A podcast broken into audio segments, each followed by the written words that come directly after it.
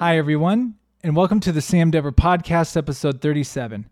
In this episode, I speak with producer, entrepreneur, and activist Anuda. Anuda is someone I met in Las Vegas several years ago, and every time he and I would talk, we would always have a phenomenal, deep conversation. And we haven't talked in a while, so it was an absolute treat to be able to catch up with him tonight. I really look forward to you hearing this conversation. The book of the episode is going to be a book actually Anuda told me about years ago the book of Enoch. It's it's has to do with the Bible. It's like an extended version of the Bible. I won't get into too much detail, but it talks of the Nephilim and uh, the giants that walked the earth. And uh, Anuda had been telling me this about this book, and I immediately went out and got it. And I actually need to reread this. But again, the book of the episode, the book of Enoch. And without further ado, here's my conversation with Anuda. A new day. Welcome to the Sam Dever podcast. My guy, Sam Dever. How are you, my friend? Oh my gosh, I'm doing great. How are you? I'm amazing, bro. Life's good. I mean, life's crazy, I guess, in a, a global aspect, but personally, life is good and you know what, man? Like I'm just thinking back to all of our times back in Vegas several years back and conversations we had. You're one of those people too, man. I had some crazy deep conversations in the most random of places. in Vegas, in particular, I remember one time uh, we were downtown. We did an interview, I think, for the social media show with you, and you and I went to some bar. I can't remember what bar it was. It was somewhere downtown. We just start talking about religion and the Bible and all this, and you look at me like, yo, man, have you ever heard of the book of Enoch? I'm like, the book of what? like, you've never heard of the book of Enoch and you broke down the Nephilim and like, like all this yeah, stuff. Baby. And it's like, you've always been a guy, man. Like, I really just like, yeah. He he's one of the people I talk to, you know, even if we haven't spoken in a while and you've been places, I've been places. I'm looking and I'm looking on your Instagram. You're over here in New York. You're in Africa. You're like all over. I'm like, okay, I just, I just need to catch up with him. That's really how I'm viewing this podcast, man. Because I'm, you have me curious to what you've been up to. Well, life's been crazy. You know, knowing from where I came from, you know, I really was focused on my music career and mm-hmm. production mm-hmm. and writing and doing that, um, which I still dabble in. I still produce. I still write. You know, I still collect my checks from there but I really I really kind of went into this place where I hit my 30s and I really didn't know what the hell I was doing anymore. Wasn't sure what direction I wanted to take things. And so I just really decided that, like, I had to expand my knowledge, my experience, my understanding of really the world because that's really all of our governance, all our technology, just the way that we operate as a society in general now is really going going to be more global than it's ever been. Um, so I just took the time to really just start traveling. I decided I was going to film a documentary, and that's evolved in so many different ways. And then along that path, really, I ended up in Africa, and really, my strategy for how I think I wanted to approach my life personally and approach the way that I view the world changed. And that's really just put me on a completely different trajectory than I was on before. So life's been crazy over the last couple years, man. It's been it's been a wild ride. It's been a wild ride. Yeah, and I'll mention in there real quick. Yeah, you're an amazing music artist. And when I first met you, I know you Thank were you. really pushing that. Um, and so I guess maybe take me through what's been happening then. Like, what, what so what Tell me about the documentary, because I did see you post about that. I did see you post about the documentary, and you were in Africa. Can you give us a little insight to what exactly that project is about? So the documentary call is called "Love, Hate, Humanity." Um, really, what I was trying to discover is the effects that modern technology have on the extremes of our emotion as an individual and as a society. So sociologi- sociologically and psychologically. Mm. And so, you know, when we, we talk about social media, we talk about artificial intelligence, we talk about now our interaction with robotics. You know, how is that how how does that exchange affect how we express love, how we express express hate? And so that was really what the key idea for the documentary was. And my goal was to travel the world get different experiences from different cities. Um, what i learned very very quickly in that process is how much more work and effort actually goes into that process. Specifically when you're trying to capture a society's current economical state and how educated they are and how in use certain technologies are in their community, you really have to spend a lot of time there. I really discovered that and realized that when I was in Freetown, which is the capital of Sierra Leone in Africa. Mm. And so what I decided to do is that I think I'm going to break down the documentary into episodes um, and, you know, focus a whole hour and a half specifically on Sierra Leone, specifically on Uganda or Nigeria, on these different locations. And I think I'm really going to focus more so on West Africa than I am going to focus globally because there's solutions that could be provided there mm. that it's not a matter of how difficult the solutions are. The solutions are actually very easy. Um, they're just expensive and people just aren't there doing them but they're doing them in other regions in the world. So now my focus is a lot less a lot less on the actual documentary and how I can actually serve in that region to bring the attention and bring the um, opportunities there from whether from the states or the Western world that we can now. That's amazing. And, and um, I guess one question: What's it like over there? Man, it's whew, it's a it's definitely a culture shock from America, but so I think people hear Sierra Leone one of the first things they may think of is Kanye West. Diamonds. Just about forever, to say diamonds right? are forever. Yeah. Um, I think the second thing that they'll think of is war, right? Um, Sierra Leone has been known to be in a really, really deadly and chaotic civil war. Um, that's been over for over a decade now. A lot of people do not realize that they're not in a state of war. They're actually in a very peaceful environment um, they're stuck in this environment of survival and not survival for safety, survival from uh, economic uh, inputs and outputs. Um, really, there's a lack of knowledge and a lack of experience there. And they need companies to come and really bring, like like what we did with China, where we brought some warehouses and some infrastructure and provided some jobs um, and gave them an opportunity and give them an opportunity to build up their economy. Now, when you go there, it's very it's a mixed environment. It's a lot of farmland, but in the main city in Freetown, basically they have they do have like a downtown area where it's regular buildings, but a lot of the infrastructure, once you get into town, is the old infrastructure from during the you know 14, 15, 1600s and that infrastructure is is crippled and then they try to build upon that infrastructure with like metal slabs and things like that to build like these villages so that they can expand to keep up with their population. Now, they're not building real infrastructure, which means they don't have sewage. They don't really have a very good power grid. They have a power grid that's being ran off generators. There's there's rolling blackouts three to four times a day for their internet and their power. They don't have clean water. Um, even in some of the shacks that they built for living, they'll have toilet systems, but basically they have to go to the well, get water, hold that well water in the toilet systems, dump it into the toilets to flush it through the sewage system that they do, do have, which is like a 1940s sewage system, the way that it operates. And it really is the reason why they have such an issue with clean food, uh, malaria because of all the mosquitoes, because all of this trash and all of this waste is just kind of built up and they don't have the infrastructure to just wash that through. So it's a very crazy experience. But then you go out to like the beaches, to uh, Tokeh Beach and these different areas, and there's some of the most beautiful beaches on the world. Pure white sand, beautiful clear water, warm water. These beaches are so beautiful.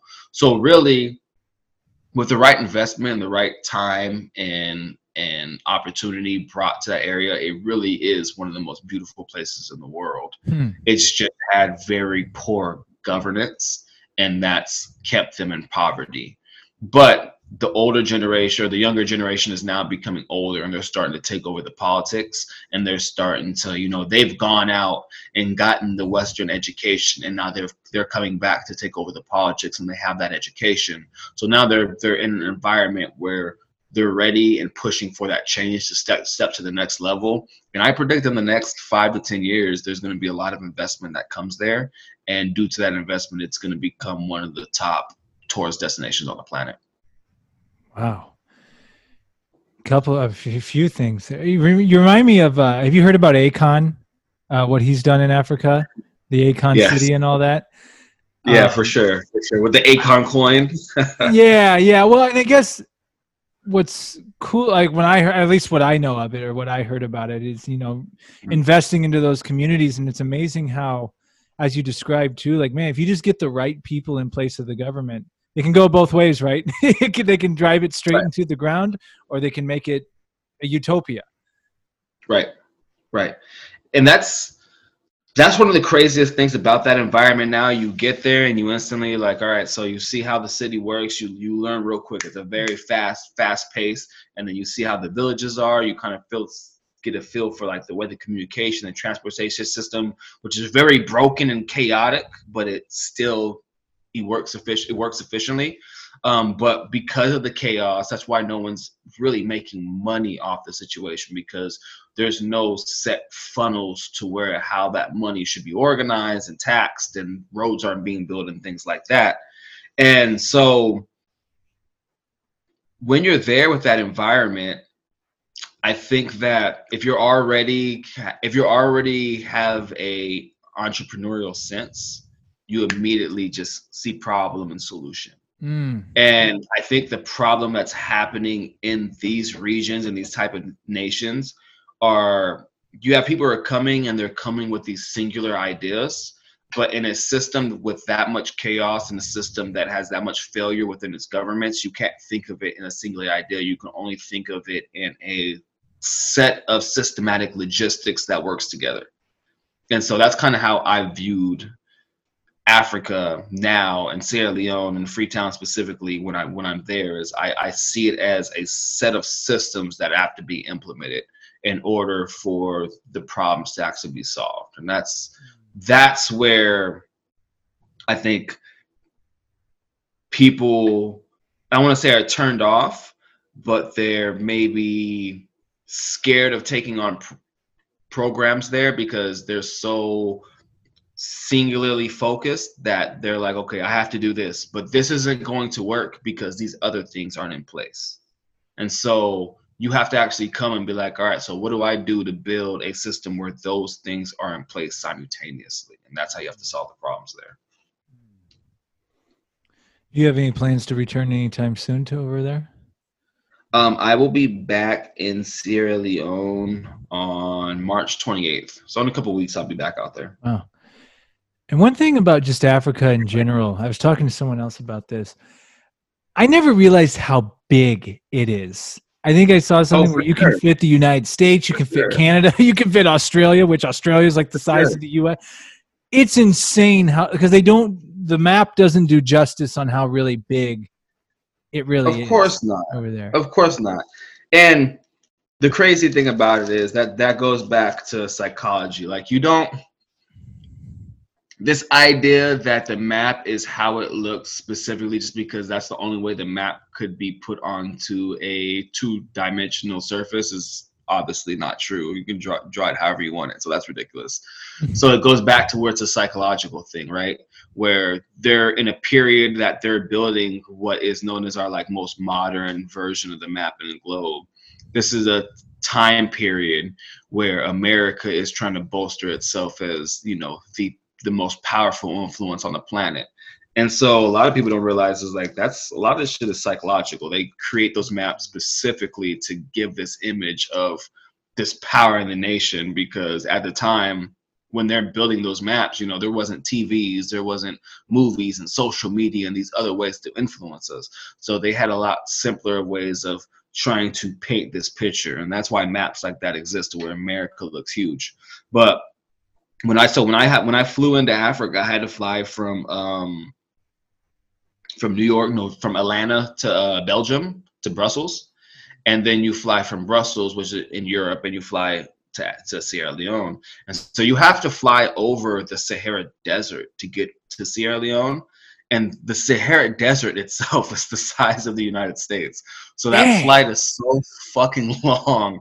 And you're just looking down. I, I, I was there like it was nighttime. It, well, no, it was it was yeah, nighttime into the morning. So I over there at night, and then I got to see it in the morning when the sun was shining. Like going over the Sahara Desert is one of the most fascinating things ever. It's just rolling sands, and like you see these random little like villages that pop up. It's really a crazy experience. But yeah, that flight is ridiculous. And The Sahara Desert's fucking huge for sure. The Sahara Desert's just as long as the United States. That's crazy. Yeah, it's like going from north to south the United States and east to west. It's like the Sahara Desert is basically the size of the United States. It's That's insane.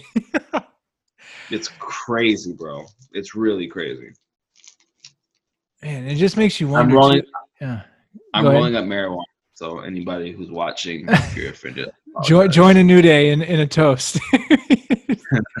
uh, you know what, man? Because yeah, it's like you know they say Africa's the motherland, and you know how much secrets and knowledge is there, and you know I think about stuff mm-hmm. like stuff like the Congo in the jungles and right. what's in there, like the, this uncharted territory for most people. That um, so it's interesting why you say that. Why would they want to and here we go with the conspiracy talk but like why why do they why would they want to make it smaller why do they want i bet it makes complete sense with what you say and tying it in what you're saying about social media i'm sure you and i can talk an hour or more on this but just the psychological warfare that happens with social media alone you know when, when i was talking to you several years ago doing the social media show i'm like oh social media it's great blah blah blah but now i'm like oh my gosh i was pushing i was pushing crack Right.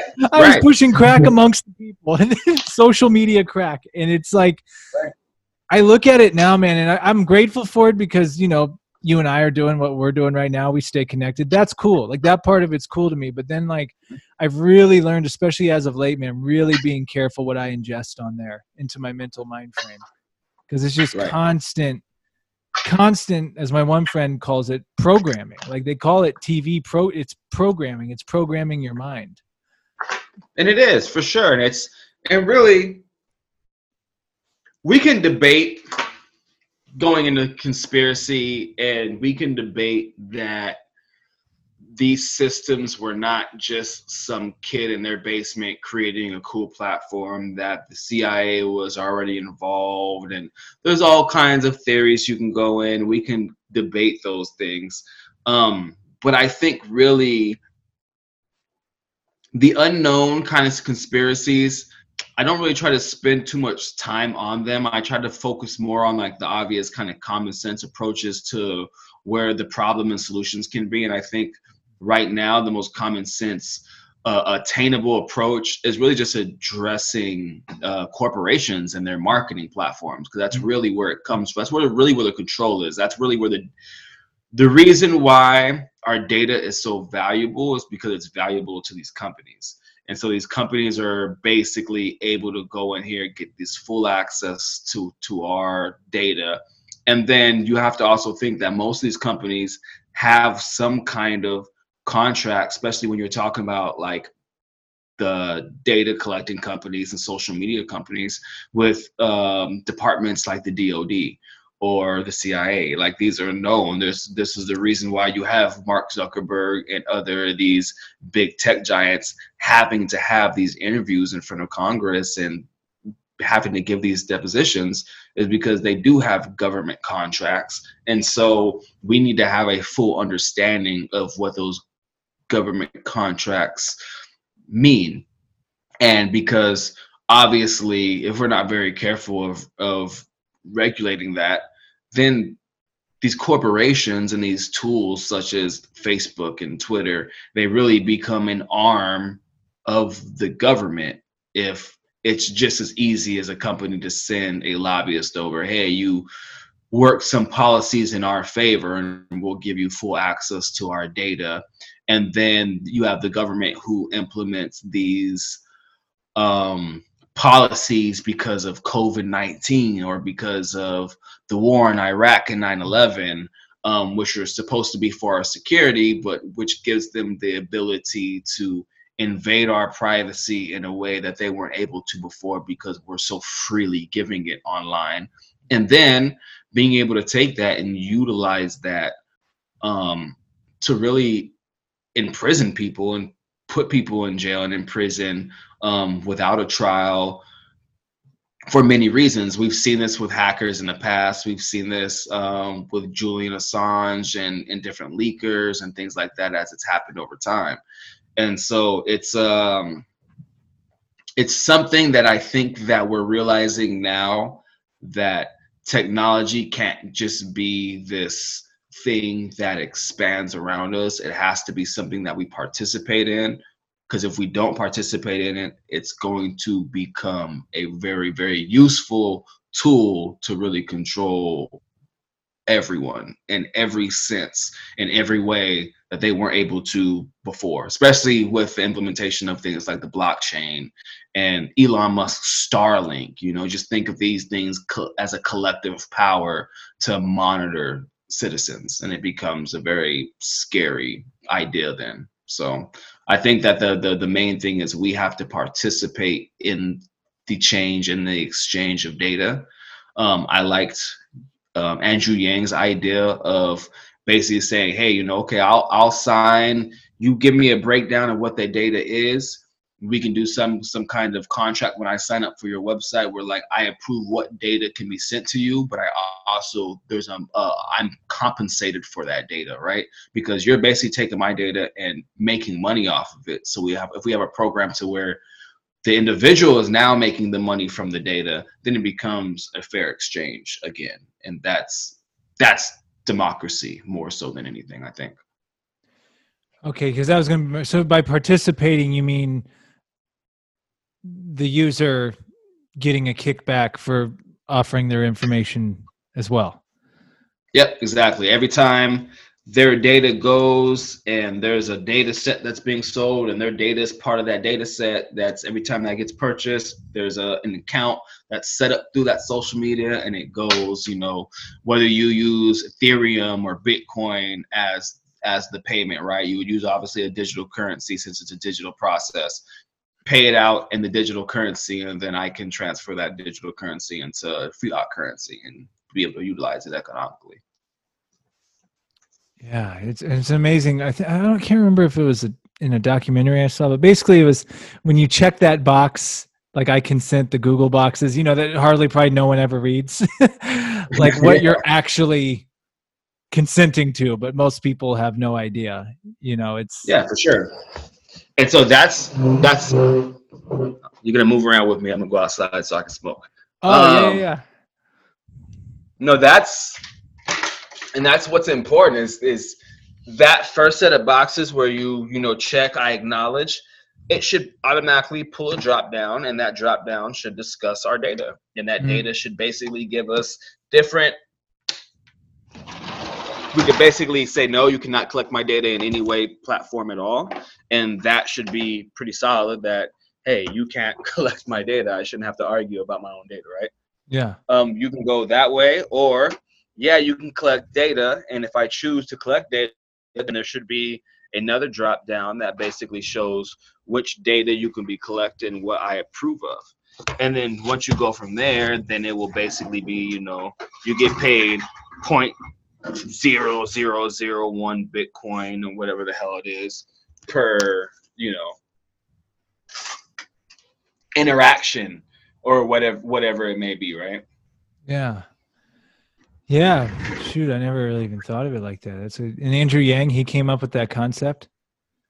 Yeah, well, I mean, he didn't really come up with it. It was just something he subscribed to. It was a concept that was around for a while. He was promoting, and you know, yeah. he just you know was like, hey, you know, this is something that we should utilize even more so. I mean, and he was his main thing was basically UBI, Universal Basic Income, which mm-hmm. the reality with UBI is that's going to happen eventually, and I and whether it's in 10 years, whether it's in 50 years, I think we shouldn't be so hung up on the amount of time it takes to get to something that is inevitable. Mm-hmm. If it's in an if it's if we know it's inevitable, it's actually economically smarter for us to like, okay, if we know this is inevitable, let's get there the quickest way we can. Mm-hmm. And so with the expansion of technology and artificial intelligence, they're going to slowly chip away at infrastructure and they're gonna we're gonna lose job many many jobs are going to become unnecessary over a period of time. Um, it's debatable what that period of time is for each mm-hmm. industry right? Right now in vegas you can go to bars and be served by a robot. In china there's hundreds of bars where you can be served by robots your food and everything. This is a thing that's happening. And then you have elon who is now went from not just his cars, he's now producing more robots than he's producing vehicles. Mm. And so these are things that are absolutely going to happen regardless of anything. So the best the best thing for us to do is to operate in a way that is already prepared for that transition as opposed to trying to fight it and slow it down and hold on to this old infrastructure that we have right yeah i'm curious to get your opinion because i've heard I, have listened to andrew yang a few times. He makes a lot of good points. Um, i don't know if you know you're familiar with naval ravikant. He's uh, he's talked about a little bit about too but basically we'll get to this point where people basically we're, we're we're like creatives at the end of the day. Human beings are creative and eventually like by getting rid of the jobs and having the universal basic income people will be able to just create all day. So my my question to you for people like you and i that's like the lotto. Like for me that's like hell yeah. Like let's just make shit all day like elon make it all day long. If you're a music artist a painter whatever you are do it. But like mm-hmm. an argument against it i've heard which is interesting, is not all people may be like that and they need jobs for their own self-worth and for something to do um, what, i'm just curious to get your take on that what do you think it's going to do to human beings and our civilization if we head that route or do you think we'll just adapt to it and it'll just be the way it is we're already adapting to it that's what the blockchain is that's what nfts are that's what they mm-hmm. that's what NFTs are. NFT is our generation, the generation of kids right now is growing up with NFTs now. And so guess what? They're doing everything digitally anyway. So everything's creative digitally anyways. Creating avatars. Every single kid has an avatar, whether it's on their gaming system, on their social media. That's creative. They're expressing themselves creatively by utilizing these tools. Mm. We're already in that process. Mm. And so one technology is a very strange thing because we we experience this with every industrial revolution. Mm-hmm. The technology gets developed, all these people come out and they make all these conspiracy theories about this technology. Technology still gets developed and it takes over and it ends up changing the economy. Like that's going to happen. So it's happening now and you can't take you can't look at 50 60 70 80 year olds and really be concerned and think about your business plan based off their opinion because it's completely fucking irrelevant.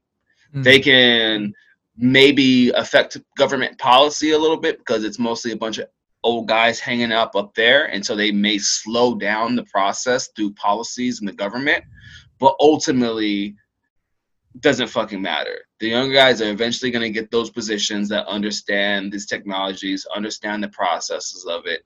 And because of that this idea that we need to have these original uh, World War II, Second Industrial Revolution jobs is not it's not relevant in the way that these kids are growing up. Mm-hmm. But is that good or bad? That's where your argument can come in because these kids are growing up on social media, and social media is a very, very fabricated environment that definitely does not always align with the actual physical and emotional experiences of the real world. Mm. Yeah, it's a balance because you want you want you would want kids to know how to use the technology, but at the same time, you really don't want the technology to raise the kids and have them have no interpersonal communication skills. That's where the fine line lies. And pardon my ignorance, but I think you're the perfect person to ask this and the most knowledgeable one that's been on the podcast so far on this subject. NFTs and Bitcoin. I understand Bitcoin and all that, but the NFTs, I'm still not quite clear exactly what they are. Like, exact. Can you, for someone like me that really hasn't paid too much attention to them, obviously I've been hearing it like crazy. What what exactly are these NFTs and why are they so valuable?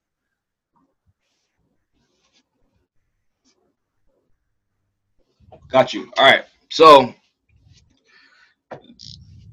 you're talking about what is the metaverse? So the metaverse is for just simplified understanding a digital version of our world. Virtual so, reality. That's right. And so a completely but completely immersive, right? So now you're looking at a world where we're going or our younger generation, because of old, old, some of the older generation, we're never going to adapt into it. Um, but a lot of the younger generation and all businesses, every business that exists will have to operate in this world. Will have a avatar uh, that they will interact with this world in, right? Uh, this world is just basically a digital version of the world. So it's creatures that move around, that can pick up objects, that walk, that talk. There's buildings. It's just like our world, right? So then what happens is, all right, we know this world's going to be, is going to exist on many different platforms. And so the next question is, how much amount of time will the average person be spending in this world, right? Um, so let's say that that amount of time is equivalent to the amount of time that or a fraction, let's say it's 50% of the amount of time that people spend on social media. Say somebody spends 12 hours a day on social media. If you're in the metaverse, 50% of that time, you're at six hours in the metaverse. Let's say it's only 25% of the time, you're three hours in the metaverse, right? Well, when you're in the metaverse, you're experiencing things with with your senses, just like the world, just in a different way, just like the regular world. So that means that things such as marketing are going to have the same effect, if not more of an impactful effect. Because, say, I walk around and I see a poster in the real world, I have to remember the name of the poster or take a picture of the poster or write down the number of the poster or the website of the poster, right? To try to figure out, like, okay, where do I find this product or buy this ticket, whatever it is, right? In the metaverse, I could be walking, see the p- poster, and the poster could have its own digital utilities where it actually interacts with the environment. So say I'm my metaverse character and I touch the poster. That poster, I've touched it, and now brings me directly out of the what, what I where I'm experiencing the metaverse into this other fucking metaverse world of the options for all the tickets and everything and it's this 3D environment ticket experience, right? So now it's this this digital asset that has an actual utility attached to it. So what they're doing is taking physical material items and putting them into the metaverse digital world and adding a utility to it. And so, say something like a painting, right? So I have a piece of artwork. I make an NFT, which is just like a, a digital art, digital artwork, right? I buy the digital artwork from the person, which sets its value. And then I take that digital artwork and say I have a home inside of the metaverse. I hang that on my home in the metaverse. And that digital artwork now when you walk in my home is, is a digital asset. It does whatever whatever it does in the artwork, right? That artwork might have utility expanded into it. So that artwork itself might do something. So the artwork say I built the artwork, and if you touch it, it's a game. So now when you come into my metaverse house, you go to my piece of artwork and you touch it, and it takes you into a whole fucking game. That could be the utility of it. So they're just taking that and they're putting a value on it into into the digital world. That's and that's really what it is. Like you can do that with photos, videos. You can do it with sound. Um, I think over time they're going to be doing it with you know i might be in a, i may have a metaverse and i might have a bookshelf like you have a bookshelf behind you but it's in my metaverse and each one of those books may be um they may be nfts themselves so you can go to those books and access it and access the utility and then maybe you can buy that book from me you know maybe i wrote all those books back there and now you can purchase them online because they're connected to the blockchain. That's what that's really what the nfts are. They're taking a creative piece and connecting it to the blockchain and then we're giving it value by trading and, and purchasing these items within the blockchain. And so they'll operate just like artworks or physical works in our environment but they have added utilities that we can add to them which makes them possibly more valuable than some of our physical works that's crazy. I mean, I don't mean that in a bad way. It's just like you know, it's like mind blowing. So it's,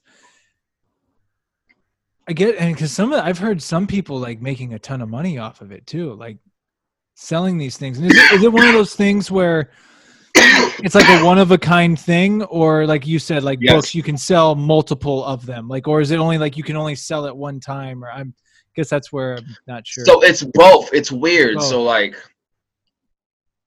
for example, so every single one is its own individual NFT. For example, Tory Lanez released a song that was an NFT. And he released it. I think he released only like 1.5 or 2 million NFTs of it. So each version of it was an individual NFT that had to be coded into the blockchain and they were sold. And I think he made and I think I think I don't think it was a million of them. I think it was far less than them. I think it was like maybe like a few thousand or whatever. But he made a million dollars in 15 seconds. Yeah. And it's because he had so few, whatever it was like a couple thousand, whatever it was, he had so few of that song, and you could only purchase it on NFT. The value of it right. was bigger than releasing a song on Spotify. It's genius. This is what this is why people think that Kanye's out of his mind, don't understand that Kanye West is a genius. Right. By him not releasing his second uh, Donda 2 on any of the platforms and only on his physical digital player is brilliant. What people don't understand is he's opened up a market for his digital player now to be literally just like, if number one it's nostalgic, so like it's fun to have something physical to play with. Mm-hmm. You know, we actually do enjoy that because we haven't really had anything like that for a long time. So it actually does sell because like it's mm-hmm. cool to have. And then the fact that it has all the stems of every song, so I can kind of maneuver the sound how I want. And then the fact that it doesn't just play Donda 2, whatever other digital asset I download into it, it can play. So guess what? Now it becomes this physical, real life NFT player bro knows exactly what he's doing. Yeah. He doesn't need he doesn't need to release it on Spotify anymore. It's they're they're breaking those they're breaking away from those chains now. He's taking control of his own his own music. Did you see have you seen the uh the Kanye docu series on Netflix? I have. Genius, yeah. Yeah. Brilliant, bro. Wow. Brilliant.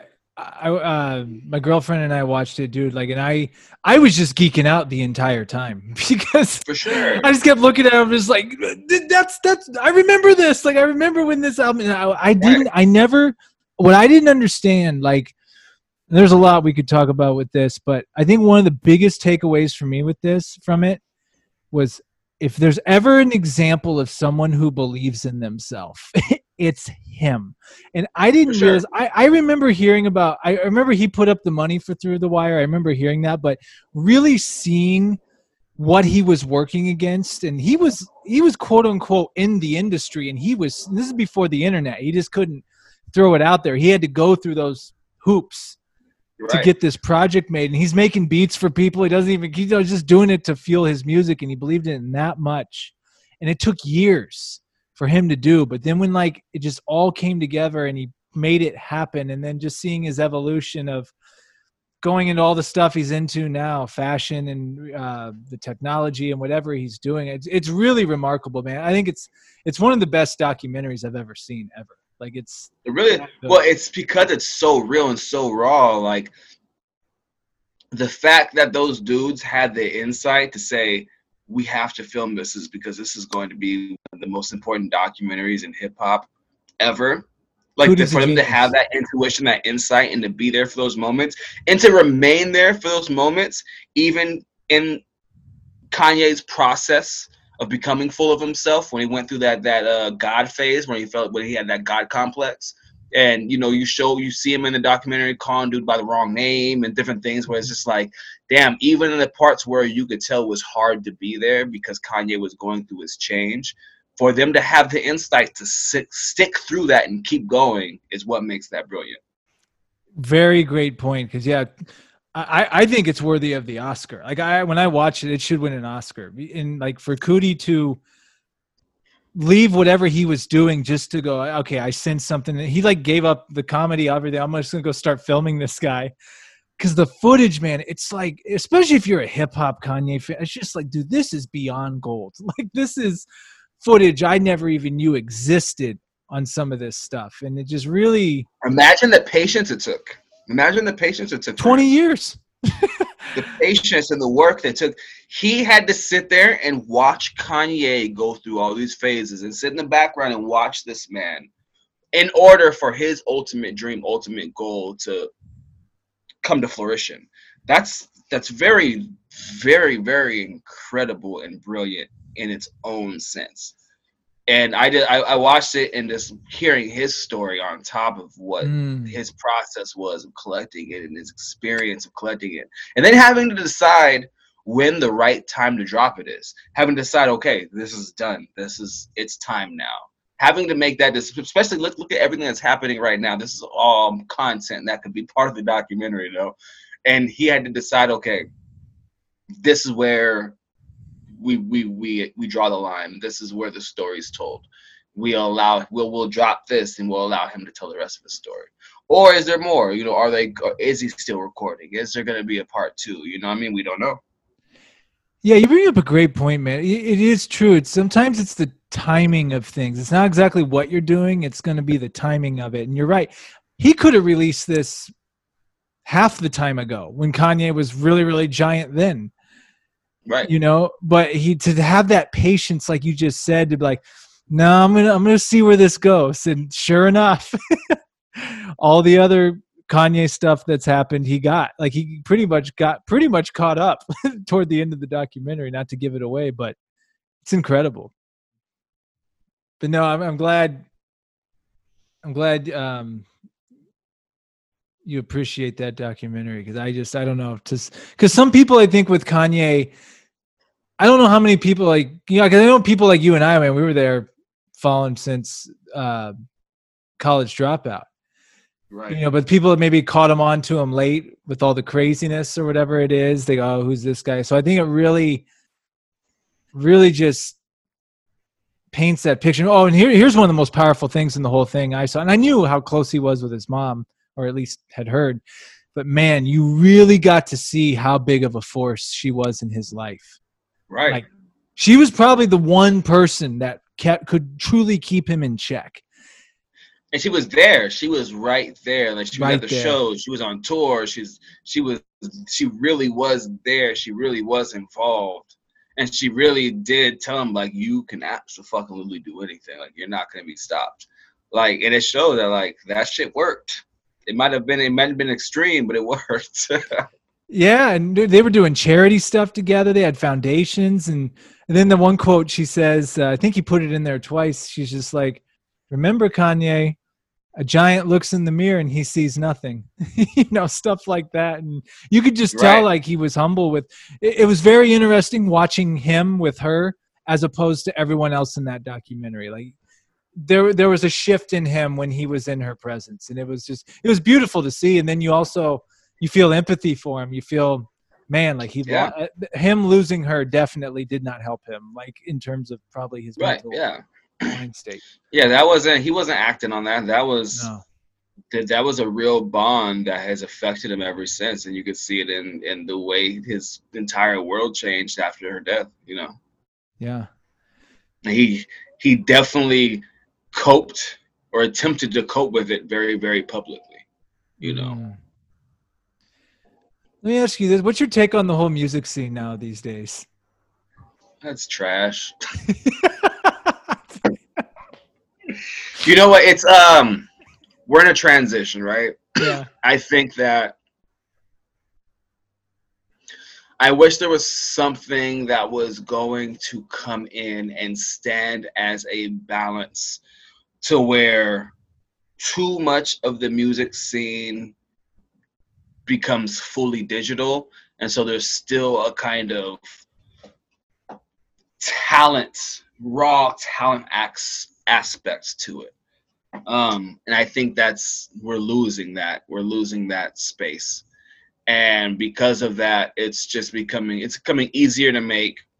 And it's it's just like i think music is affected by the same thing that everything else is affected by. And it's that this this rule that says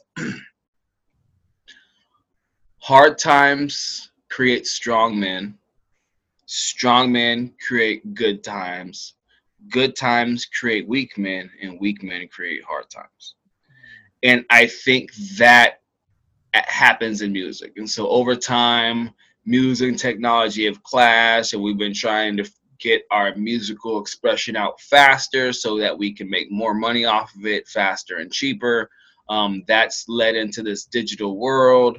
Um, by necessity, technology always makes things simpler. So by necessity, those digital assets made making the music easier, which means you had to be less talented, which means that there's also a psychological thing happening there, right? So even the writing, um, it's less uh, intellectual and things like that, and so it is. It's by nature, it's dumber. The music's just in general dumber. Um, you just you you you take take the Renaissance till now, it's a little dumbing down of music gradually, right? And you you can literally map that. And so I think we're just in this transition of that, and I'm actually really terrified to see what happens to music once we happen once we get into the metaverse. Um, but we'll see. I just the environment looks like it's going to get more fraudulent. It's going to get more I don't know. I don't know what the right word for it is, but it's not heading in the right direction. I think that musicians we need to um, control it in a way as artists to where we have more control of that process so it doesn't get oversaturated because that's really what i'm concerned about it gets too easy and it becomes oversaturated tiktok is already showing that to be a thing there's so many just random artists that are coming from tiktok now that's just like all right you made a, a cool song with some filters that you're able to use on an app you know what i mean? I don't think that should generate a record deal or generate you know a, a, hot single or things like that unless you're a really dope artist that can maintain that shit consistently and can show your writing ability or your playing ability of an instrument or your production ability or even if you're you're an engineer um, some kind of physical talent. You know that's what i think. So i just think it's like it's a complicated environment right now. There's a lot of dope artists. There's a lot of talented artists. Um, you know, you still have, you know, like your aunt, you're, you're like uh, Anderson .Paak, who's a brilliant producer, brilliant drummer. Um, you know, you have these artists that are still super dope that are really still doing high numbers. You still have Kanye, who's still number one. He's an extremely talented producer, and his team producers are amazing, and he has a great team of writers. Um, their creativity and their focus on physical product, I think, is saving the industry. I think that it's an absolute necessity to the industry. Um, so I think overall talent still reigns supreme in the industry, but I think there's just a lot of room for bullshit and I I wish that would get tightened up so that it, there'd be a lot more uniqueness in the game. I think that's what we're we're missing is uniqueness. And I love what you just said, and tying back into the thing a little bit, mixed with like what I really loved, and same. I don't know if you've ever seen uh, "Fade to Black," the Jay Z documentary from years ago, back when yeah, the Black album. For sure, that's one of my favorite. That's what the, the this reminded me of. Man, I love just that they're in the studio environments you go to the studio they're writing like you, it was a freaking process man and i agree like Yeah. look it's a two-way street because like same with the film business it's like back then it was really hard to make a movie like you needed hundreds of thousands and millions of dollars just to make a movie now Right. you have one of these Right. iphone you could make You movies can literally make a movie. Literally make a movie which is and even the i got the newer one now and it's just like oh my god like this camera's insane but it's like which that's cool. I support that. And same with the music but at the same time i agree with you too. It's like it does kind of oversaturate and it does dampen kind of the whole thing a little bit. And it's not to say that there's not going to be great shit still made because there will be but there's also going to be a lot of other shit that just kind of is all over the place. And i don't know it kind of I don't know that just that early 2000s area, late 90s, early 2000s, man. Like just watching, like you know, Kanye going in the studio, Pharrell, and Luda showed Luda. He jumped in on one of Ludacris's studio sessions. Ludacris is literally riding out in the car, like to come. Yeah, I'm like, crazy. that- it's crazy to see that stuff. isn't that dope? I'm just like, that's. It really just shows you like this is what they do. Like they do this, and there's no special filters or apps or no. It's just their talent and some some high end recording gear. like right. The doc, I think this documentary really humanized the experience for a lot of people because I think a lot of people have like these overly like magical ideas of what happens in the in, those environments in their mind, and I'm like, nah, bro, them fools be sitting in the car or sitting in the bathroom on the toilet writing. I'm like, Yeah. it's not like they're it's working. not what you think it is. You you have the conspiracy theorists who think they're like down in a dungeon and writing the song with the devil, and then you have other people who think they're just like in a fucking cocaine frenzy and naked bitches everywhere. And it's like, nah, bro. Like this is when it comes to writing and producing music, like there's what they show you for music videos, and there's what they show you on reality TV, but in real life, it's not. It's not like that most of the time. You know, I mean, you have some too. artists who you have some artists who do function that way. They Mhm. write better when they have a group of people hyping them up. I notice that a lot with these younger, newer, newer rappers who are writing content that's more like shock and awe, right? Oh, he said that, that was real funny, or that was crazy, or ooh, you know. Those kind of rappers, it seems like they usually have like a bunch of people and they're all just getting real turned up. But you have you have an artist like Drake. Nah, he's in there. He's you know, he's in there here they're writing really going in and really tapping into his deepest emotions and, and putting out the best product he possibly can you know there's a mm-hmm. there's a difference in the way that art is conducted Yeah, and I guess none of it's really. It, it's just it's not good or bad. Some people different strokes for different folks. I guess. Know? yeah it's not a good or bad thing it's Yeah. just that people draw their motivation and their inspiration from different things Okay. And uh yeah, we got we got a little more time still. i'm good bro Okay. Uh it's debating was just it was gonna so is the world coming to an end? No. is the world coming that's a that's a that's a that's a valid question bro It's you really you'd be one valid guy. You and you and a couple others in my in, in my circle would be so you'd definitely be someone I would ask that. where let me I ask you have a about it, where- very- where's the world going? Where's the world going? I know we've talked technology and stuff, but what what what, what do you think the whether it's the powers that be, whether it's the corporations, where, where do you think this is all headed? I think that if you were to be honest with yourself and take a look at the world from a non biased viewpoint, you would have to accept the fact that late 90s, early 2000s conspiracy theorists were correct. Really, bottom line. The idea was there were technologies that were being created that is going to create an environment in the world where, and pardon me if I sound really biblical right now, but this is just our reality, where they will control the ability to buy, sell, and trade through a singular point it's really that simple. They want to be able to have pure access to the data in a digital way that they can access through a convenient way that is always attached to the body. That's that's what the conspiracies revolved around and that's what literally they're telling us in the news is happening. now these days. That's you know the digital ID that the UN keeps talking about that will have our passport records, our IDs, all those things into it. Just a very overinflated version of what China is already doing. Just you know, just like a credit system. Which I mean, we already are. We already operate in a credit system, but this is a credit system to really an extreme. And so that's I don't even think it's a question if we're going there. Like we're going there. That's what happened. It's you know they used COVID, whatever you believe about COVID, whether it was released intentionally, it was actually an accident, it came from bat soup, or it came you know where I, I believe it came from. It came from the lab. Um, none of that matters. All that matters is how did our governments conduct themselves during that process and that tells you all you need to know you can they focused our argument on where it came from and the reason why they focused our argument on where it came from is because they didn't want us to sit there and pay attention and be like well look what these dumb motherfuckers are doing right here mm-hmm. and if you really pay attention to what happened it was either stupidity or incompetence and I absolutely do not believe these people are incompetent.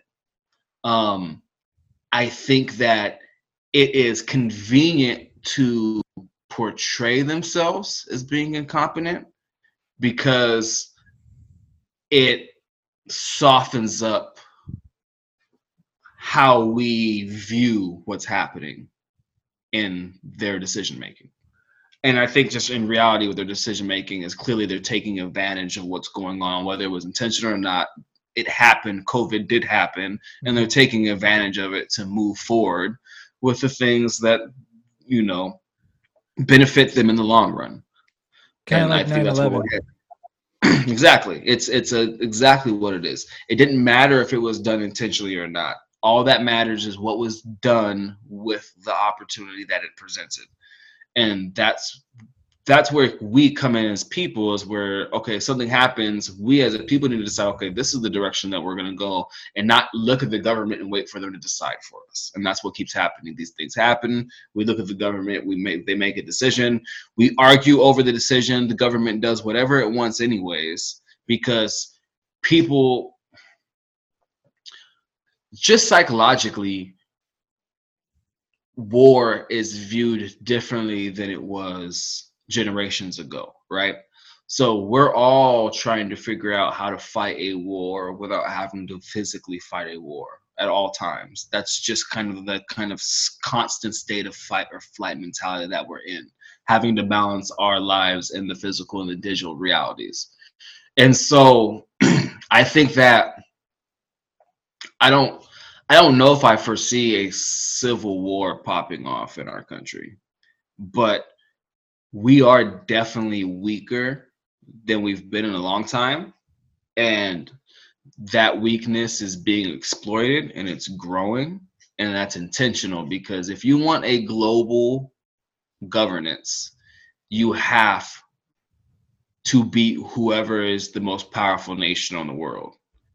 And beating that doesn't necessarily mean going to war with it. It means more so being able to get inside of it and being able to weaken it. And I think that's what's happening right now. I think America is too boisterous and too prideful. I think Trump was kind of the last stand for that. Like, no, we're America, we're the most powerful. I think he was the last stand for that. And I think the idea is to weaken America and get us in line so that we're just integrated into this government as opposed as a leading power in it like we have been for the last you know century. And so you can definitely see we're going to go down in the power curve. They'll you will know it. And this is really the big thing. This is what the big the big change was. This is what happened. The dutch to the british the british to us and then now us to more likely China is there'll be a change in who holds the reserve com- currency, and that's where China is going right now. They're making all these deals and doing all these movements and changes and really getting on board with cryptocurrency because they want to be the reserve currency. Because the minute that they become the reserve currency, all the contracts and deals and power structure starts to move towards them. Then the nation who's in power, which will be us, we're not going to just like allow the power to go away. So we're going to become a lot more combative. And that's probably going to, that's, we're seeing that right now. We're in that process. We're being a lot more combative towards China as they're starting to grow and expand and gain their power. And I don't think China will ever foresee that power. I think that we will see war. I don't know when that war is going to happen, but we are going to see a pretty extreme war happen, probably at least within the next decade. And I don't think the outcome of that war is the normal process of a single nation taking over a currency. I think the outcome of that war will be what really launches the global alliance and the global governments. I think that's that's how this is going to play out. Because I just we can't we can't we can't survive another third war to go completely into world war. So in order for human beings to survive, we have to avoid nuclear confrontation and that's the only thing that I see avoiding that is somehow some way some global structure is created. Now, is that a good or bad thing? Again, that's debatable because the question is none of these people are doing a good job at running cities, states, countries, nations, blah, blah, blah, right? Who or what group of people has the foresight, insight, compassion, empathy, um, global understanding to be able to successfully and efficiently run a global government. I don't think that group of people actually exists. And so the people who would be running this global government will not be efficient. And so where does that lead? That's I think that's my biggest concern is where does that lead? Man, that was well said. Um, couple of some some things I'll add on, piggyback off of. What you know, I don't care what you believe, one side or the other, with the whole pandemic. Whatever you want to believe, you believe, right? And but one thing that we did see more than anything, and you said it, we got to see how governments, even at the local level, operate in times of panic, and most of them crumbled like a cookie and it's like it's like you, i never realized how important excuse me like even at the local level your city government like those people that you vote in for your city council and the mayor and all that when things go down those are important roles especially and now seeing like wow these people really don't know what they're doing like a lot of them they really don't yeah they're not leaders. There, there's there's zero yeah. leadership amongst many of them. Right. You know? And it really exposed that from the local to the national level. Just for sure, you don't care about us. like, yeah, you know? not at all. The interesting thing about that is that it wouldn't matter if it was all orchestrated for it wasn't orchestrated. Just to speak directly to conspiracy theorists and non-conspiracy mm-hmm. theorists, mm-hmm. it wouldn't matter if it was a plan. That outcome was the same because it was orchestrated then that they mean they needed to be efficient in at least acting out these parts to convince us, right? Mm-hmm. And they weren't even able to do that. So if they were trying to play these roles to convince us, they really failed miserably at that anyway. So their ability to be efficient, effective, no matter if it's conspiracy or not, was a failure so it didn't it doesn't really matter about the conspiracy part of it or not because they're failing at what they're trying to attempt to do anyways and that should be enough to spark the community to be like all right so these guys whatever it is they're fucking doing they're failing at it they're not staying consistent. Um, they obviously don't know the science enough to be consulting us on what it actually means to trust the science right? Because they they keep changing the science um, weekly, monthly, and then when it when it all comes down to it, I just look back at the, to the beginning of the pandemic to like a, a few sh- simple facts. Number one, it's a proven fact that it started spreading in at least uh, what was it, um, September, October from the previous year, mm-hmm. and and WHO was aware of it. Mm-hmm. So number one, they knew this virus was spreading months before they said anything to America or the West. Why? Um, this means that WHO, which is supposed to be a international organization, sided with China they had the information from China and they're like, okay, we're going to allow China to dictate how this operates. One of the very first things that stood out to me that not enough people question to me that's common sense is they closed their in their their internal borders in China once the virus was known. They closed their internal internal borders, so you cannot fly city to city, mm-hmm. but they kept international flights open under under the counsel of WHO? And the UN. So they were aware, WHO was aware that this virus is spreading and was did they did not tell them, hey, close your international borders so this doesn't become a pandemic. They said, no, let's keep international flights open so we don't have an effect on the economy. They're to me, they're telling us to their face, they're like, yeah, we let the virus spread. Because when, when you're talking about a pandemic, you're talking about a virus that you're telling me that is deadly, you don't let flights go because you're going to protect the economy. That's fucking ridiculous. Absolutely insane. That makes no sense at all. No logical person is like, yeah, definitely let the killer pandemic spread so that you can protect the economy. No, that's not a thing. Like, let's. You mean it's only in one country and it's nowhere else? Stop that shit. We'll figure out our own economies and cut China off for now. Period. They, they like cut them off. We'll give them the assistance that they need so they can take get that under control we'll figure out our economies. We can get shipments and ship from other places. You know, we can we can stop the the transport of specific technologies right now. Like our infrastructure is good enough, we're okay. We're able to stop the economy for the beginning of the virus. We can, you know, we can we you know so it just it didn't it didn't make sense from the beginning. The fact that they kept those international flights open tells me that like they knew the virus was going to spread. There's there's no possible way it doesn't spread. There people are in the country, the virus is spreading, now they're flying to other countries. There's only one result in that. The minute that that that became public, I didn't believe a word they said after that because that's such a that's so disgustingly evil to me no matter what the reason behind it is if they're looking at this virus they're like people are going to die let it spread. They knew it was going to spread if they kept those international flights open. And from there, that's when I just was like, all right, this is going to be a shit show. And it was a fucking shit show. The, whole thing was a shit show. So like, I don't, I don't think any of us know it all.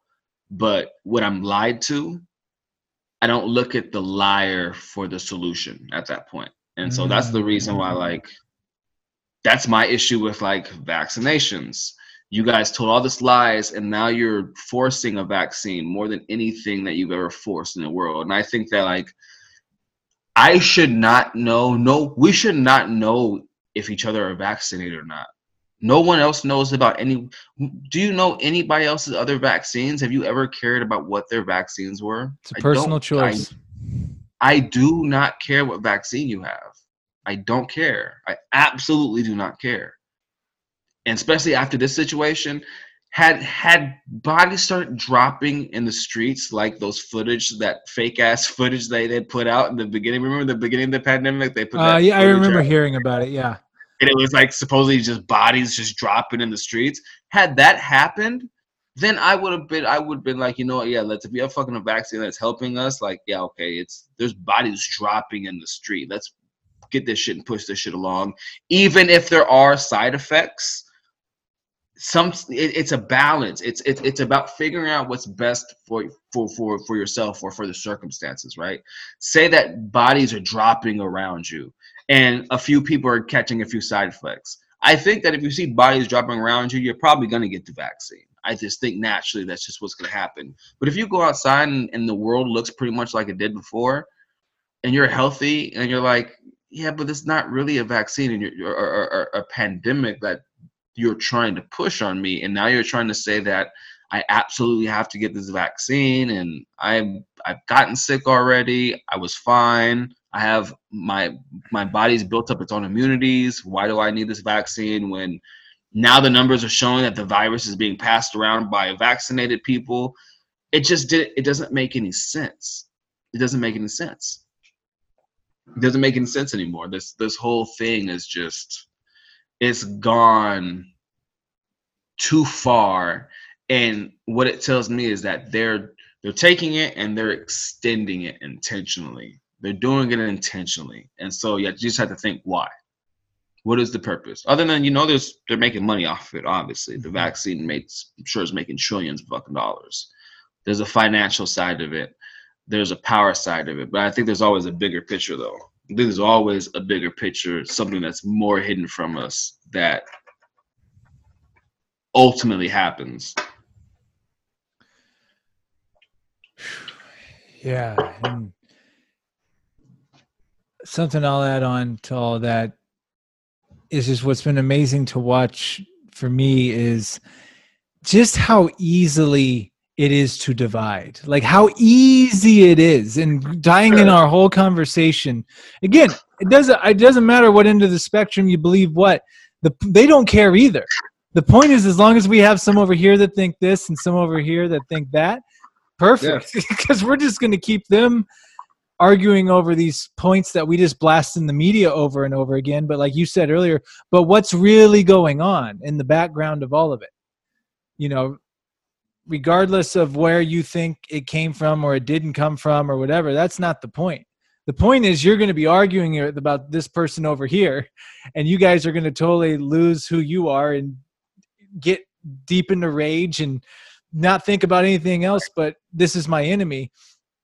Right but it's like and that that's one thing that i think probably taught me the most during this time is like and that's what's really caused me to really take a step back off of social media besides just from the networking aspects like you know what this is all programming and they're trying to get and i've fallen in it man i'll admit i've fallen into the political traps the whatever course, and then i catch myself and I look back what was i doing i it's it's something new every day. It's something new and it's something different. And as soon as one thing phases out, they bring you the next thing to yeah, go against people sure. with. You know, so that's why I guess what I'm trying to say is too is that's why when I hear about what you're doing, man, in Africa and like, uh, that's real shit, man. Like, so good for you for like transcending out of this. I'm like, all right, how can I actually help the world? Because we need yeah, more man, of that. Think, yeah, man. I think that I'm here, bro. Like, what else am I? What, what are we really doing? You know, this this get super rich and then party at all the nightclubs across this world. Uh, I mean, what are we doing here? Like, I, I think that the biggest problem that humanity has right now is that we haven't taken the time to just really just get on a get on the same page and have this like singular idea like all right we're we're humanity what the fuck are we doing right? Yeah. you know you have nations that have their all their own goals and everything but it's like we're here. We're all here. We all have to be here. We're all divided on what should be getting done. Well let's let's figure it out. Let's sit back and be like all right well what what are our real issues that we have to face? Mm. and what are some of the major solutions to those issues? And how do we get there quicker? And until we get to a point where we as a society have goals as a society, we're going to be dealing with this unnecessary conflict that we're dealing with continuously in repetitive cycles. And, and uh, bringing and I honestly I, I'll be I, I don't know too much about this situation. I'm sure you probably know more than me, but the whole Ukraine thing when it happened or started to happen, like when that first popped off, my first thought was just like we are not evolved like we think we are. Like we think we're like this really advanced species and this. I'm like, you know, it's like we're, we're ridiculous. We're just like the cavemen, except now we have missiles and bombs, except in, instead of like sticks and rocks. it's right, the we're, same. We're, I'm like, really? Like, are we still doing this? Like, is this still like happening? Like, I don't. I'm not that impressed. Like, uh, yeah, there's some cool shit from humanity, but then like some stuff I see, I'm just like, we are so uh, not as sophisticated and evolved as we think we are. At least some of us. I'm not saying I am or you are or anything, but it's like as a whole, we should be doing like you just said right. we should be doing things to figure out world shit and if aliens were to come by here or if they are watching they're probably going like you know we're really not going to waste our time with these guys because right. a they're just Fuck crazy and b they're just going to kill themselves off so we'll just wait it out you know so it's right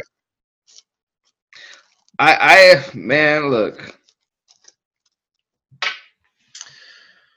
I, I don't even know where to begin. Like, so this Ukraine thing, is very interesting because the West is just as much to blame for it as Russia. This isn't just an all Russia thing. There's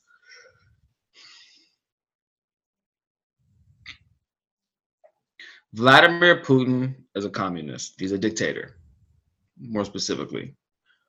Um, we know that he believes that the downfall of the Soviet Union is one of the greatest tra- tragedies in humanity. So he's a Soviet at heart. Now,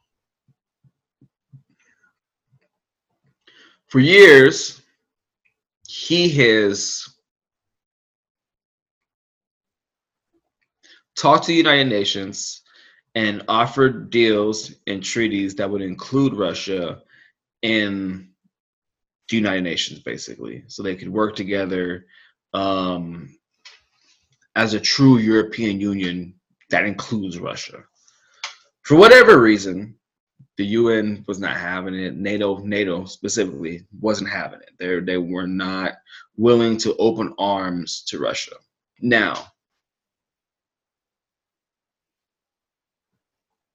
if you're a new leader in a growing society that has to worry about the safety of your people, economy, and things like that.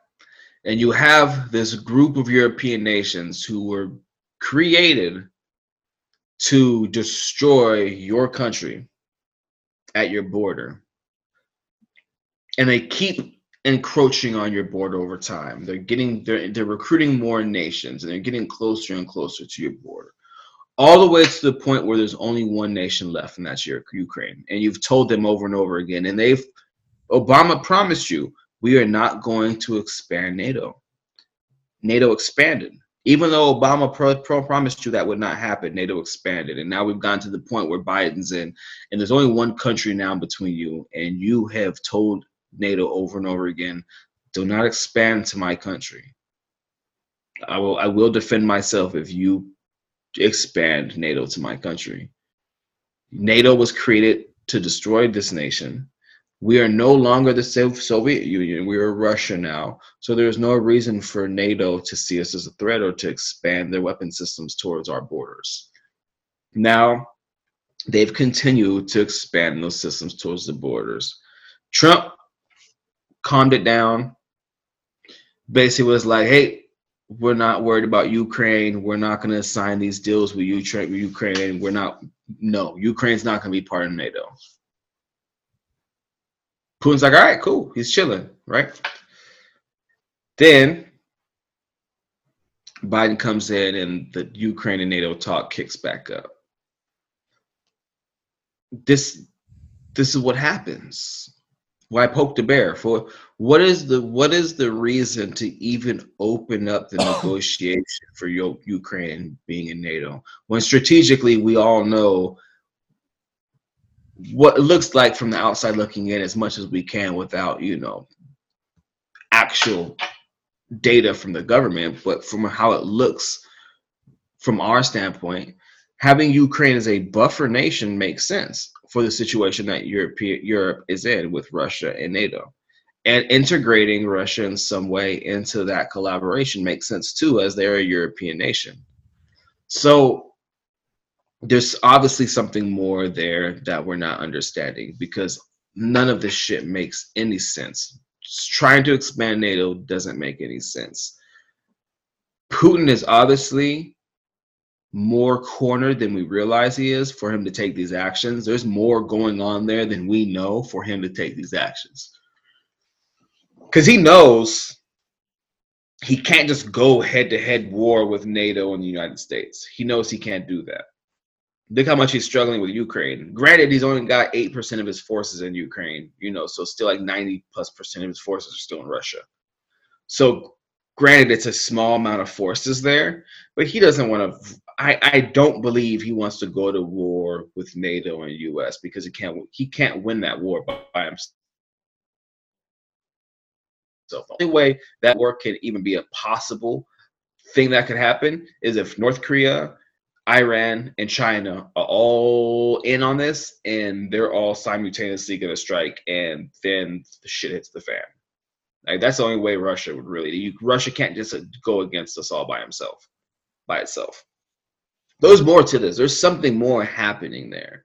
There's definitely something more happening in this process, and again, you can expect it to be exploited you know, you notice that they're not creating those no-fly zones. NATO refuses to create the no-fly zones, which without the no-fly zones, Russia can continue to fly into Ukraine and bomb Ukraine, which is killing civilians, as we know now know. They're bombing hospitals and shit. Now, you put in the no-fly zone. The reason NATO doesn't want to do that because the only way to defend a no-fly zone is with military pilots. You know, you have to put jets in the air and bombers in the air. And so that means NATO has to get involved in the war in order to enforce the no fly zone. And NATO and the US, they're not sure they want to do that yet because they don't know how far Putin is willing to go and they don't know exactly what's going on. You see China talking tough on Taiwan. They're they're waiting. They're they're I think they're trying they this could possibly be planned. They could be trying to create weaknesses in the U.S. in different regions, so they can try to move in different regions to take control. This could be the beginning of a very, a much more complicated situation. This could be there could be a lot more global alliances happening right now than we even even understand because Russia's operating very weird they're not going in and clearing houses or anything like that, kicking down doors. They're just moving their convoys through, bombing, moving their convoys through, bombing. They're not really taking over neighborhoods or anything like that. So this is a very strange campaign that they're running that it really just seems that they're trying to occupy as much of it as they can and then what's the next step once you occupy then what hmm. you know you just say, okay, we proved our point, and then leave? Like this was, you know, like a pump fake, you know, or, or what? Because now you you you're you've already created, you know, you're you're Putin's a war criminal now. You know, as much as he was disliked, now he's considered a war criminal. So it's different now. So if you're Putin, you can't. How do you just pull out and you can't go back to normal life, just normal Russia, and just negotiate it out anymore? So this can't just be as simple as Russia, Ukraine. There's got to be more to this that's happening. But interesting enough, this conflict becomes complicated enough and it drags the US into it, then that starts becoming expensive for us at a time where China's whole focus is trying to take over that reserve currency. And so that creates another situation to where that could become a real world possibility and that creates a very different dynamic in the world. Oh it's a lot to take in it's intense man ukraine is a very intense issue it's not simple at all it's very yeah. very very complicated and that's the thing too is like just with anything it's like I just whenever I see stuff, I just don't ever think I'm getting the full picture because I don't think we are. Sure. You know what I mean? Like whether it's with the pandemic, whether what's going on, and I say this with all due respect to anyone who has been negatively affected by this and or have lost their lives, but it's like, you know, when people come to me and are all heated and like, did you see blah blah blah? Did you see blah blah? blah? I'm like, whoa, whoa, whoa, whoa, calm down. What what what what? Where did you see that? CNN or Fox? I'm just like, because right. if it came right. from either of those sources, like, I really, I'm not gonna like take. Uh, right, you gotta check it. It's it's biased. It's intentionally biased. Right. So it's like, and that's what I realized too. I'm just very cautious now on whatever I, you know, if you tell me the sky is blue I'm gonna go double check that. like, Yeah, I'm gonna go make sure. You sure it's okay? Oh, maybe it is blue, but it, it's it's we're, we're so gullible to the whatever information they feed us on anything, and that's why, yeah, you know, there's certain things. If an asteroid's about to hit the southwest of the United States, which would affect both of us in Vegas and Los Angeles, it's like, oh yeah, I want to know that, but it's at the Right. same time too, though, it's like but there's the facts, but then there's all the stuff they build around it and they spin it and they Right. do this and that. I just don't know what I'm listening or hearing anymore. So I, I've just kind of, they say you need to be informed. Okay, I agree. But at the same time, if you're getting your information from misinformation, it's like it's, it's pointless because you're filling your head with stuff that isn't even what's real. Um, and how do you decipher and how do you sift through all that? And, and just tying it back in, it's like we, the people, do have the power to take control and start doing things and not wait for these people uh, to some extent. Right. That's that's really what I've been waking up to. It's like, why are we like these people are a joke, especially a lot of these politicians, man, and especially in the US, they're just a joke to me. Like they're a, a complete joke. I don't take Well, any clowns. of them seriously. Like none right, of the clowns. Clowns. Yeah, just Democrat, Republican doesn't matter. Both all of them, and it's just like, you know, when you look at the wealth. Uh, I have this book back here. It's called Whores. Uh, it's based upon. Uh, I never even got past the first chapter, but it's based upon uh, like people that go into the Senate or Congress, and it just basically said like the second they get elected, they spend the next four years, eighty percent of their time is spent on raising money to get reelected for the next election cycle, and just Yeah. I I don't know. It's man. true. Mm-hmm. Yeah. It's true, and, and and here's the deal: it's if you go into that position, really, maybe twenty, maybe ten percent of the time you should be spending being reelected. Right. You should be rest of the time you should be spending working solving the problem. And if you get elected or not, it doesn't. It it shouldn't like that. Shouldn't be your focus. You're, and, and it is, and it is what it is, and that's just the way the system works right now. And we need more people who are like maybe see going into the Senate or the Congress is like maybe restructuring it to where I'm a uh, I work in operations for this digital analytics company, and I've you know gotten these accolades and understand this part of the economy maybe in order to get into the executive level i'll go and i'll run for senate for four years and take my knowledge and in senate for four years pr- provide my knowledge and work those systems and if after those four years i get reelected then maybe i'll take the reelection or not but as a part of that experience now i have an open door um, into the into the executive team of this company.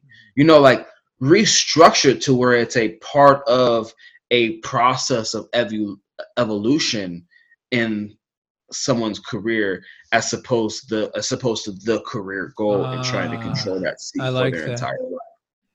You know, I, I like that, and I'll, I'll add on to that too. I think, and this is just my opinion. You know, it's I think in this book too, and there's other things I've read. Uh, uh, these people go in with a net worth of like nothing, and they leave and they're worth magically fifteen million dollars. I don't care what anyone Yeah. says, and call me a whatever. Like I'm for capitalism within reason, but that's bullshit. it's like the Right. leaders of the country should not have financial motive. I'm sorry, that should just be the rule. I'm just like you shouldn't. Once you take that seat, you should be there because you're there to make the difference. You should have no financial interest in anything Sure. that you're making decisions off of. and it should be and it should just be a natural thing like if you go in and you were a senator for four years and you come out and you know some you have your a business or something like that and you get investors and you know maybe they're like oh you were a senator i trust your word Sure. i'll invest in you i'm not against that that's Yeah, perfectly fine but it shouldn't be built or guaranteed into the system while you're serving the politics because then that's going to just that's going to drive your decisions and that's when it becomes a problem Yeah. Yeah, man. Man, this is definitely. Uh, I think this is definitely going to be the most political pot. It's funny because I always usually tell people like, "Yo, we're not going to get into politics or that," but you're the perfect person to talk it with. so it's not. It, it's hard not to go there with me because you know I'm very like, I I spend far too much time paying attention to it for sure. Well, and I feel like with this conversation, it's not even like you're not saying like choose this side or that side. You're like, no, look above it all. like yeah, look sure. down at it and see like, yo, this is just that's not what's going on. Like whatever you think. Yeah, if you tap into your personal humanity and you really just try to sit above it and just look at it for what it is, like you realize it's this it's this this fucking dumb game that we're all caught up in and so much of it is just smoke and mirrors. That's just the reality of it. They they want you to look, you know, look at the left hand while the right hand's doing something completely different. And in this time and place, because we're using technologies for this, these consequences of these changes and these things that are being done in the dark happen faster than they used to. So they do something, something happens, and next thing you know, we live in a completely different world like we do now. The, yeah. Nobody feels like they live on the same planet that they used to. No one. No one is experiencing life the way that they did before COVID. There was this feeling that we had of we we call it normality. We know that's not the word we're looking for, but I think that we all understand what we say when we say normal there was this normality we had back then that we no longer experience now. None of us can put our finger on what that feeling or that thing or that specific security we had was before COVID, but it doesn't exist anymore. And it's been replaced with this anxiety that is constantly felt by every single planet person on the planet. That's that's our current reality. Facts. Facts, man. And uh, you know, we, we could go all night um, as we get toward the end here, I want to end on something. So tell me uh, real quick before I give you the last word. Last word. What, what do you What do you got besides the documentary? So what, what's all in the works for you? What do you What's What's up for Anuda here in the next 2022 for the rest of 2022? What's What's What's your game plan? So I got some land out in Sierra Leone. Um, so I created a company called Free World Development. Uh, we're going to be building out some logistics systems in agriculture and human waste out there in Freetown, Sierra Leone. That is going to help them clean up their their environment, get them some clean food so we can mitigate some disease, clean up the environment so we have less of a mosquito issue, and help them basically build their economy upon this platform. Um, and we really want to just serve in the process of serving them and helping them with their goal of becoming a uh, basically a, a, top tourist destination right there in Western Africa. So there's a lot of basically urban and agricultural development and infrastructure that needs to be taken care of, and there's some processes that have to happen for that to occur. Um, there's not a lot of companies or organizations that are stepping in and doing that. So I decided that I want to build that program program out. So I'm going to be opening up an investment fund to get that taken care of, and I'm going to be doing a uh, public option, basically some public funding, to basically help get that program off of the ground pretty soon. So I'm pretty much just in the the the strategy and logistics process of that, getting that all written up, getting my decks all done, getting that all created. Um, I'll be back over in Sierra Leone in a couple weeks, uh, basically going over doing a survey, a final survey of the land, figuring out where our specific facilities are going to be, closing out some contracts and stuff like that. So that's pretty much my main focus right now. That's amazing, man. That's awesome work that you're doing. Yeah, man, it's good time, man. It's good stuff. The great people over there. There's an amazing opportunity out there, and I think that um, you know there's there's a dual side we get to help the people and really give them an opportunity um, to live a, a, modern life where they can experience the levels of health that we experience in America and and not have to worry about you know clean water and disease. Uh, we're at a point now where these technologies solve these problems a lot easier than they used to. It's just a matter of getting people out there to do the work to build the systems up and um, and getting the funding for those those kind of things to happen. And then this also opens up uh, an opportunity for investment, you know, from from America. Um, I am really big on getting a lot of urban communities to jump into investment platforms, get investments. Um, that way, you know, there can be a relationship built between the African and the Black American community to bridge that gap. Um, so that's something that I've been working on as well and trying to influence that the best way that I can.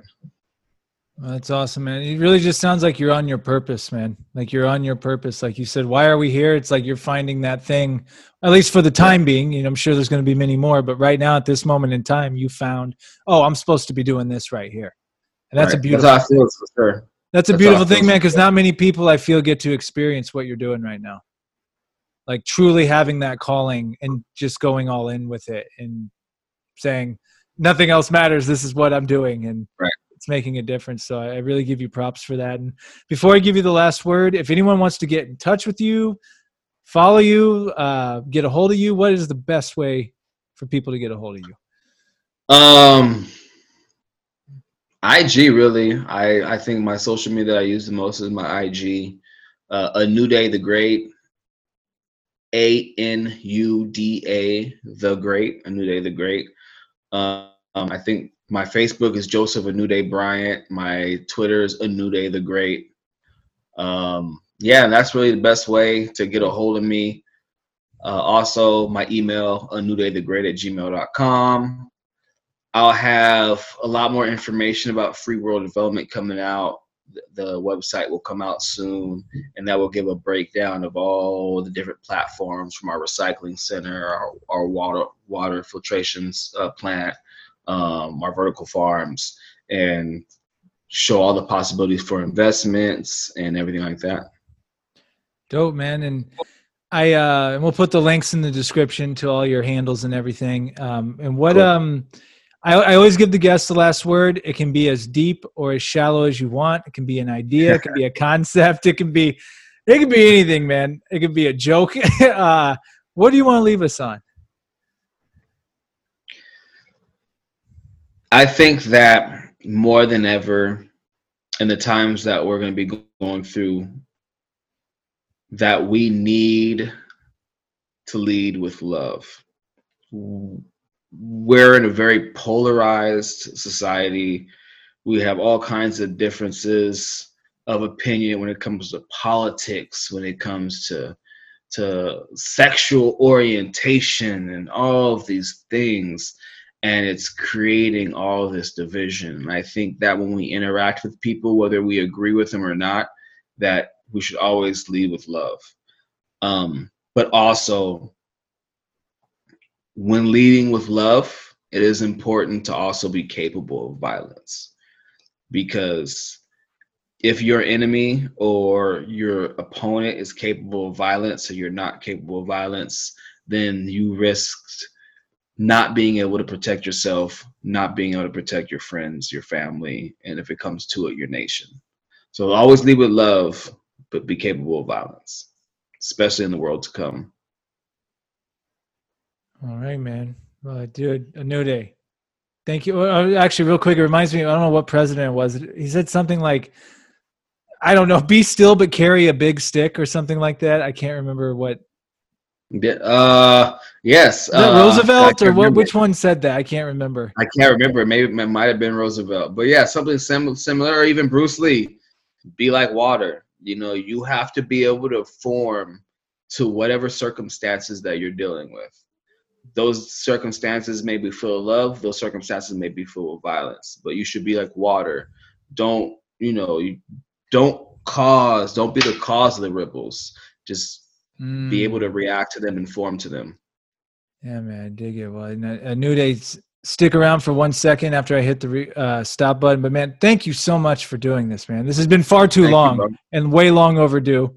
We'll have to do it's it again. While, sure. um, and Absolutely. I really, I really, I'm really happy, man. I'm really happy um, and impressed at everything you're doing, and I really think it's remarkable.